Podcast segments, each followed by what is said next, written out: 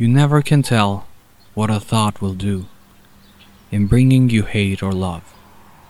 For thoughts are things, and their airy wings are swifter than carrier doves. They follow the law of the universe. Each thing creates its kind, and they speed over the track to bring you back whatever went out from your mind.